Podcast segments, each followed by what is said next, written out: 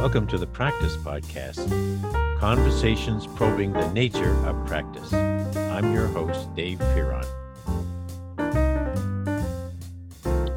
In this conversation with practical philosopher Tom Morris, at one point I asked him how he had so much drive, so much energy, one book after another, one talk after another.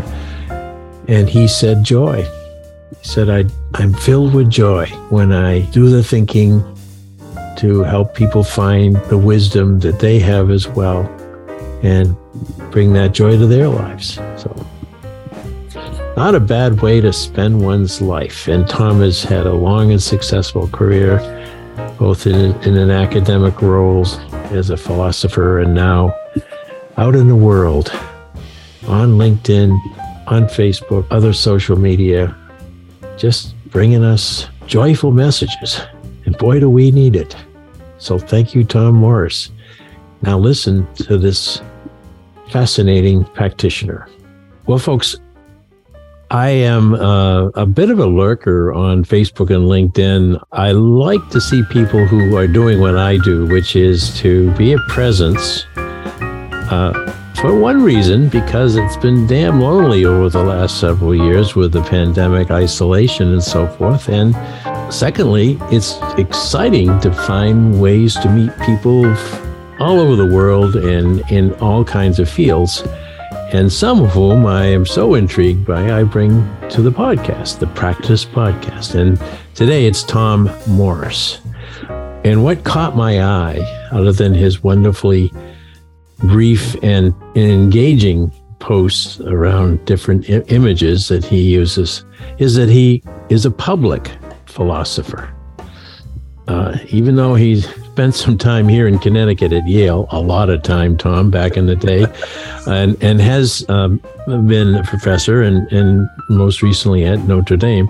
He's just I think while we're talking, he's writing a book because he's written so many, and uh, and I've just met him briefly before I started this recording, and he's got more energy than uh, than I think we can pack into a thirty minute conversation. But welcome, welcome, Tom. And uh, uh what is this public philosopher idea that that's so intriguing? Uh, hey, Dave, good to be with you. Um, well, I had no idea there was such a thing. I mean. I had been a university professor uh, for many years and uh, loved the classroom. I taught an eighth of the student body at Notre Dame. I had 12 teaching assistants to do all the grading of papers. I, mm-hmm. I, I, I, taught on Monday and Wednesday in uh, an hour in the morning, an hour in the afternoon. That was my weekly work schedule uh, in the classroom. I thought I was going to be doing that my entire life. My um, specialty was philosophy of religion, philosophical theology. I would write articles that 37 people in the world could understand using mm-hmm. modal logic and set theory and all kinds of things. And mm-hmm. um, I got a call from the Chamber of Commerce of South Bend. Could, could I come and give a talk on ethics to a bunch of young business leaders? And rather than say, well, I'm not the ethics guy, you're calling the wrong guy, call somebody else. I said, okay, that seems like a worthwhile thing to do. So I came up with something uh, I could say that I thought might be useful. And to about, oh, I guess 100 people, maybe 60 of those invited me to come to their Kiwanis Club, their Rotary Club, their Civitan Club, their church, their real estate business. And so all of a sudden, for two years, I was giving free talks every week all over South Bend, Indiana. And then it just began to mushroom. Uh, and suddenly I was flying all over the country. My wife would pick me up at the airport in South Bend, take me to Philosophy 101. I'd teach that, eat lunch, teach Philosophy 265. She'd take me back to the airport and I'd fly someplace else to give a talk. And at a certain point, she said, "You know, you're probably going to have to make a choice. You know, you're living these mm-hmm. two two lives simultaneously here." And I realized there were lots of great philosophy professors in the classrooms. Oh yeah, America, definitely. but you know, no public philosophers since Emerson, really. And so I thought, oh. okay, I felt a sense of calling. And so I was the first full professor to resign my position, not to go to another university, but just to go hang out my shingle. And people thought it was the ultimate midlife crisis. Now, folks, I have to underscore having been a re- made it all the way to retirement as a full professor. I I believe that is quite a leap of faith. How yeah. you taught you taught the philosophy of religion, so you had a little edge on that, Tom. But I have to say, though, another part of what you've just told me is that the first uh, and second and maybe 30th of these uh, talks that you were giving first in Indiana and then more and more around the country and the world. Mm-hmm. There's something about you doing them that you yourself really got a lot out of. it. I mean, yeah, it was great for the audience, but it seems to me that even preparing each talk, and you probably didn't give the same standard speech every time because the word would get out in South Bend. Oh, don't listen to Morris. I already heard him over in the Riverton Club and what a Kiwanis. So it was about original talks and lots of different audiences. Uh, talk about how that made you feel. It was amazing because, you know, I'd won teaching awards at Notre Dame and the Council for Advancement and Support of Education one year called me Indiana State Professor of the Year, which nobody at Notre Dame had ever been given that award before. Wonderful. So I was having fun in the classroom. I was really enjoying that a lot. But I remember once I came back from a trip to Costa Rica with a bunch of corporation presidents. There were 11 presidents of companies, and we flew down on one guy's big jet and spent three or four days in the jungle together. And uh, these guys were just the guy. The guy who hired me ended up being an ambassador to Switzerland or something mm. a few mm. years after that. But he told me in advance, he said, look, three of the guys are really skeptical about us bringing a philosopher along. You know, they're saying, like, what the hell do we, are we taking a philosopher to Costa Rica? Where, where's he, the fun in that? You know? Yeah, yeah. And he said, I just got to warn you, some of the guys think this is not a good idea. And so at mm-hmm. the end of our days in Costa Rica, Three of the guys came up to me and hugged me and picked me up off the ground in a bear hug. Three of the guys. So one, two, three. And he later came up to me and said, Those were the three guys. It, it, they were all saying, This has been a life changing week. This has been a life changing experience. And I go back to my students at Notre Dame to my senior seminar.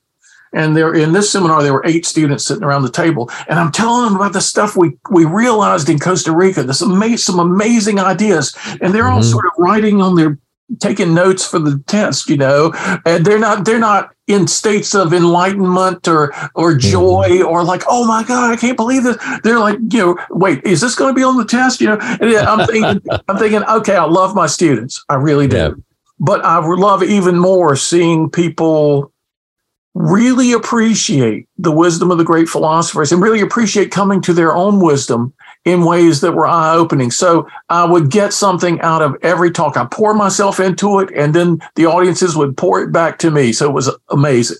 Oh, like no, that that is definitely how practice works at its best because yeah. we, those of us who choose a course of action that will never give up, like yeah. you are now, and and love the results, want more. it's a, it's Absolutely. a it's a lovely intoxication, particularly that kind of feedback. Now, in your posts on that I see, mm-hmm. you you come up with something original to every picture that you that accompany with it. Is that that sort of hook of saying, let's see what I can come up with next. One of the ways you are practicing as a public philosopher, just yeah, that the original.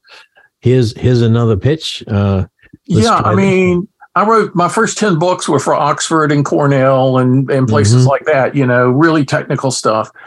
And then I started writing in the mid 90s. The first book I wrote for a really general audience was called True Success: A New Philosophy of Excellence. And and I tend to I tend to think in book length thoughts. So it's been really easy for me to write books. I wrote my first book when I was 21 years old. And ever since then, I'll have an idea and it'll be a 200 to 300 page idea. That's kind of the way I think. So I thought wow. it would be a nice discipline to use social media to come up with a paragraph level ideas. And I decided to do that in a really unusual way. Most people think I come up with an idea on Facebook, LinkedIn. I post across five or six social media every morning. Most people think I come up with an idea and then go searching for a picture to illustrate it because that would be a mm-hmm. normal way to do things but yeah. I tend not to be very normal. And so what I do is I saved in my computer long ago lots of Tumblr sites where people just collected photographs of all kinds of stuff and paintings and pictures and all kinds of visuals. Mm-hmm. And so what I'll do is I'll go to somebody's archive and I have a bunch of these sites collected. I go to somebody's archive where you'll see 30 pictures on the screen at, one, at once and you can you can scroll through them and if one catches your eye, you can blow it up bigger and look at it. And I'll ask myself, does anything here speak to me today? And mm. if it does, if a painting grabs my attention or a photograph, and I linger on it, I'll say, okay, what does this represent to me as a philosopher, as a person trying to understand life better? And then I'll type out whatever I come up with. then I post it on social media to see if it speaks to other people as well.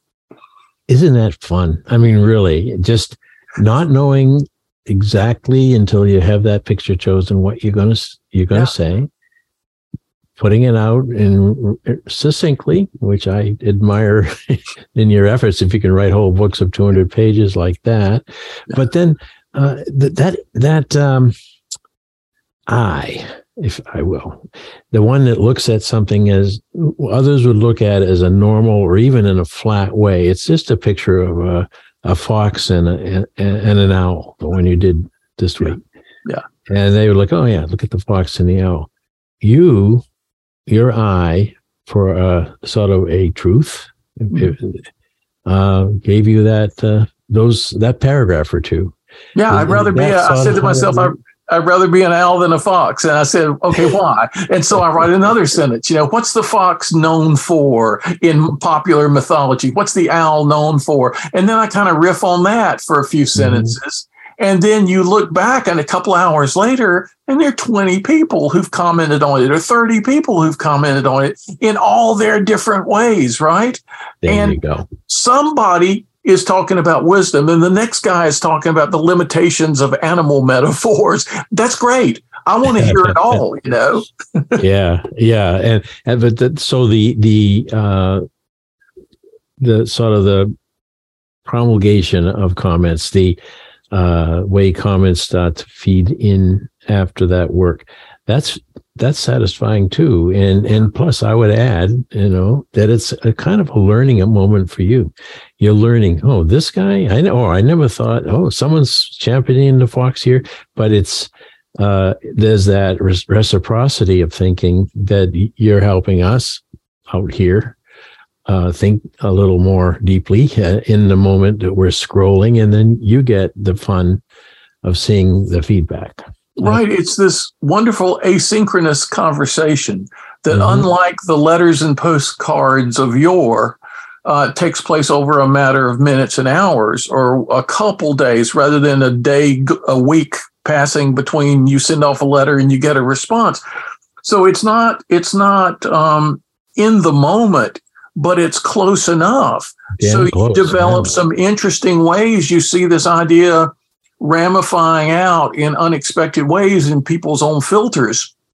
And you know, somebody's going to push back on almost anything. And mm-hmm. I, as a philosopher, try to learn from that. Sort of, I, I used to dread somebody saying, "Are you completely wrong?" And I said, oh, "Okay, you know, oh, yeah. uh, you got enough of that in the academic world, right?" But um, but I finally learned to think, okay, I'm going to see what made that guy say that? And it's often a guy, you know, who pushes back. Um, yeah. And then I'll try to wrap around that and engage him in a really positive way on what we can find together with respect to this apparent disagreement in the use of an idea or an image or whatever. And it's great fun. Philosophy is a word like practice that people hear a lot. I have one, I have a practice. But really, there's so much deeper in both what I and Peter Vaill started to see working together about the nature of people in practice. But yeah. help the listeners and me get a feel for what philosophy means to you. Mm-hmm. What is it to be a philosopher? And how is that different than a leadership guy or a, you know all the ones that are talking out there in business. Sure, sure. And, you know, it's an interesting thing because I'll start with the etymology of the word philosophia, love of wisdom. Um, mm-hmm. I remember years ago having the idea for the first time. Wait a minute, an object of love is an interesting thing. When you lack it, you pursue it. When you have it, you embrace it. Well, maybe philosophy then is supposed to be the pursuit and embracing of wisdom. And um, what is wisdom?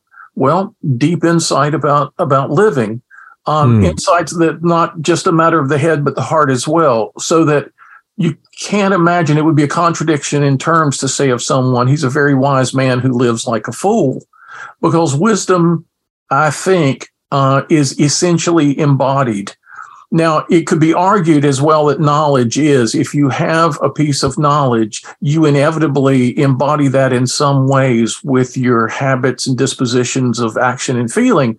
But wisdom, I think, is even deeper, um, it, more deeply embedded in the heart and mind.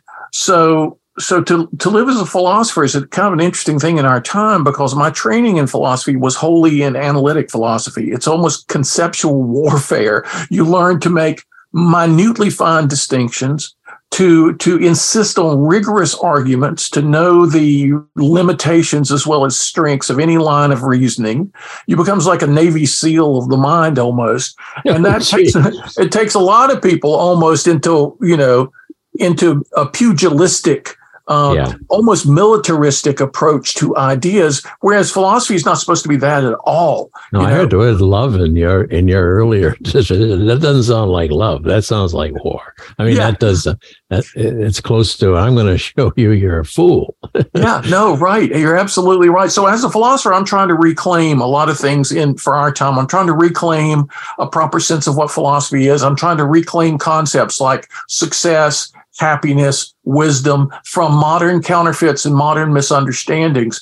I just did a book this summer that's kind of my least expected book uh, called The Everyday Patriot How to Be a Great American Now, where I kind of wade into social and political philosophy and the idea of patriotism. I'm trying to reclaim that concept from its misunderstandings as nationalism and militarism and xenophobia and jingoism and all this stuff into kind of what, what love of country is supposed to mean. And I actually end up using some ideas that I didn't realize at the time uh, had been originally developed in a slightly different way by a second century Stoic that almost nobody's heard of named Hierocles.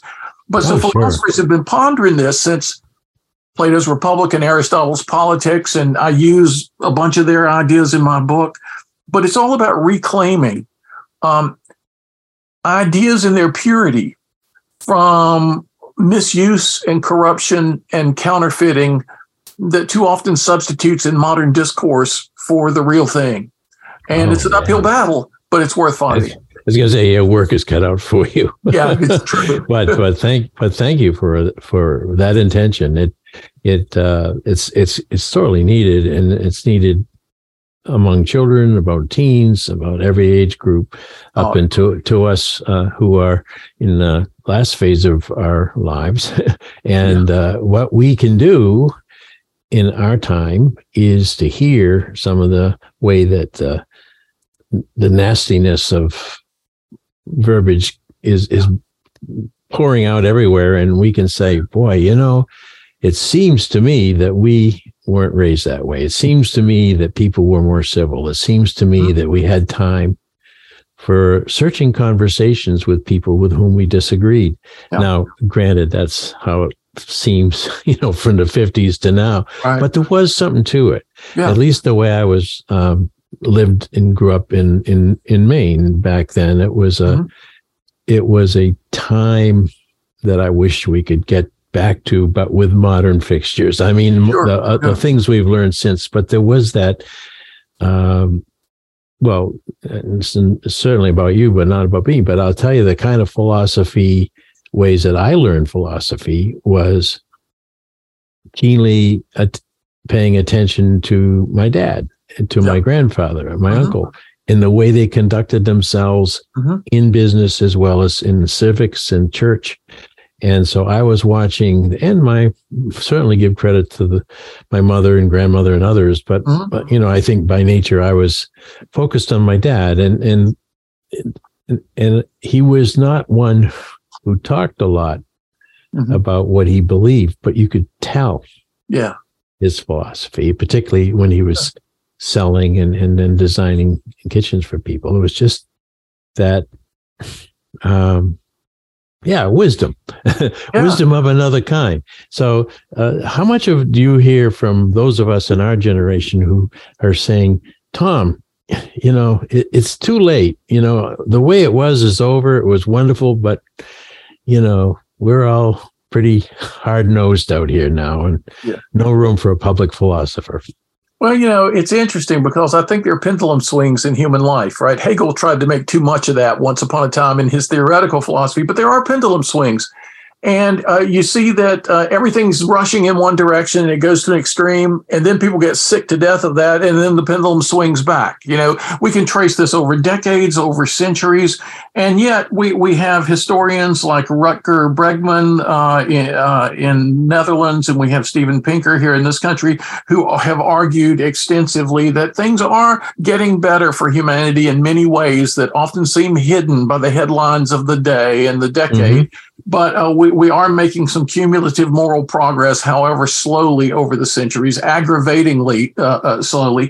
Mm-hmm. But it, like you say, uh, my dad was the same way. I grew up in a house hardly bigger than the room I'm in now, an 800 square foot rented house.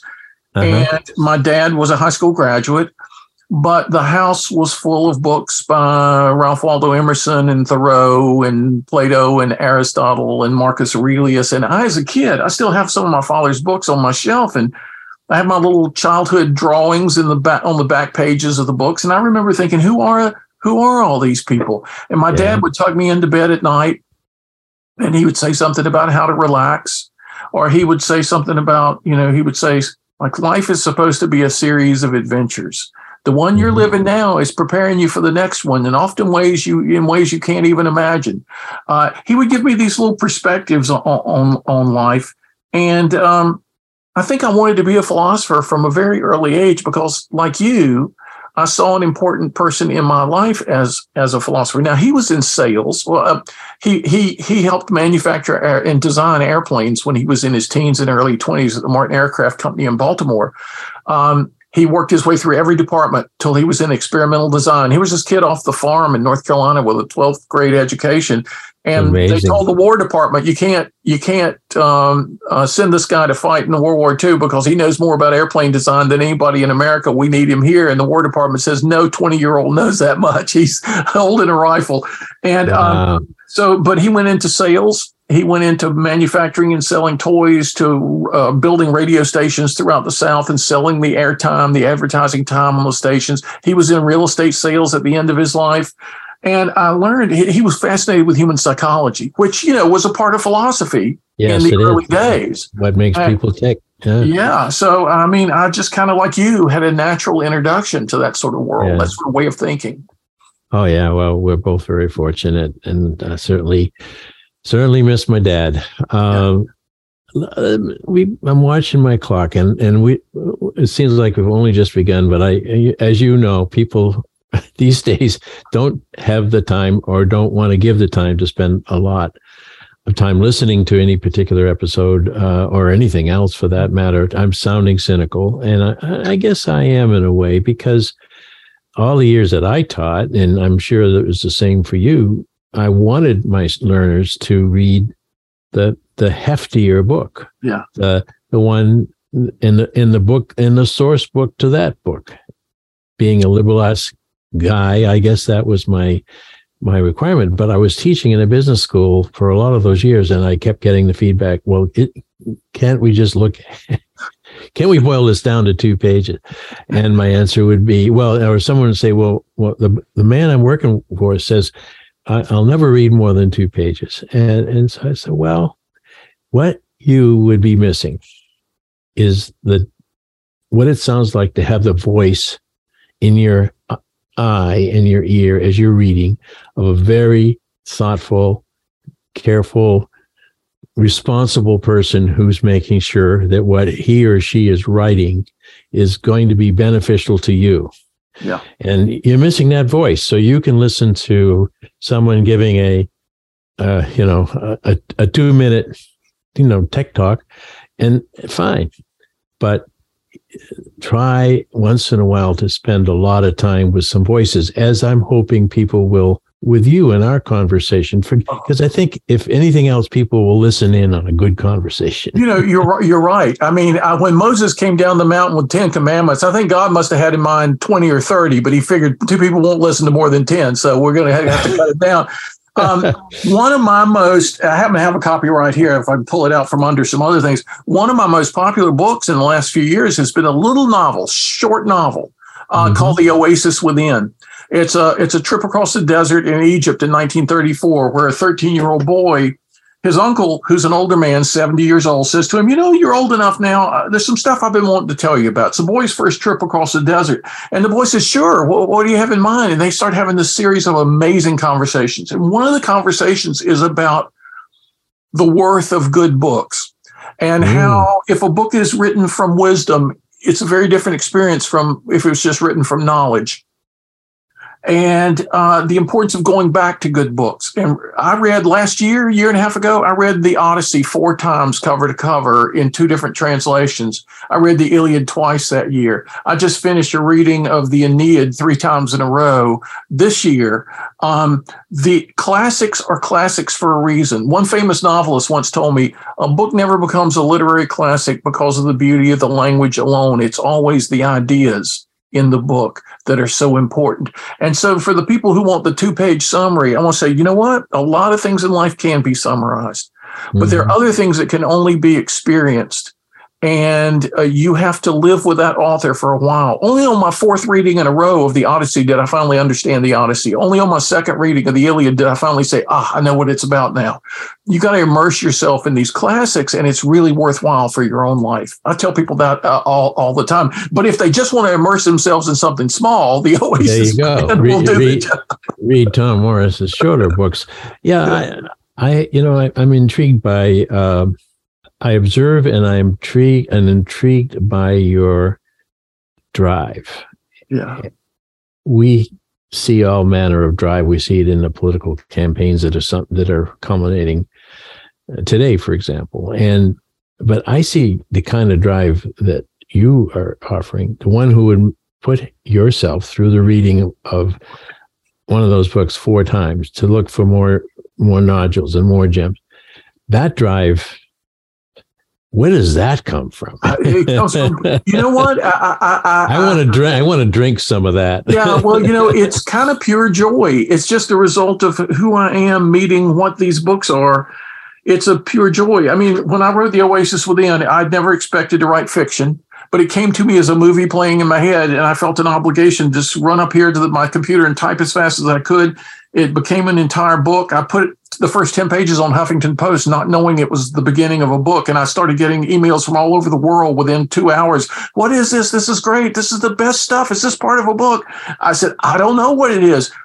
And then following that, there were seven numbered volumes following that. So over a million words, an epic tale taking place in Egypt over a year and a half and it was pure joy for me. Five years of writing, pure joy. And oh, like you asked me about the Aeneid or the Odyssey or the Iliad, and I only started reading classics as an adult. In my 50s, mm-hmm. I thought, you know, I've never read great novels like Don Quixote and Moby Dick. Mm-hmm. I got to read those things.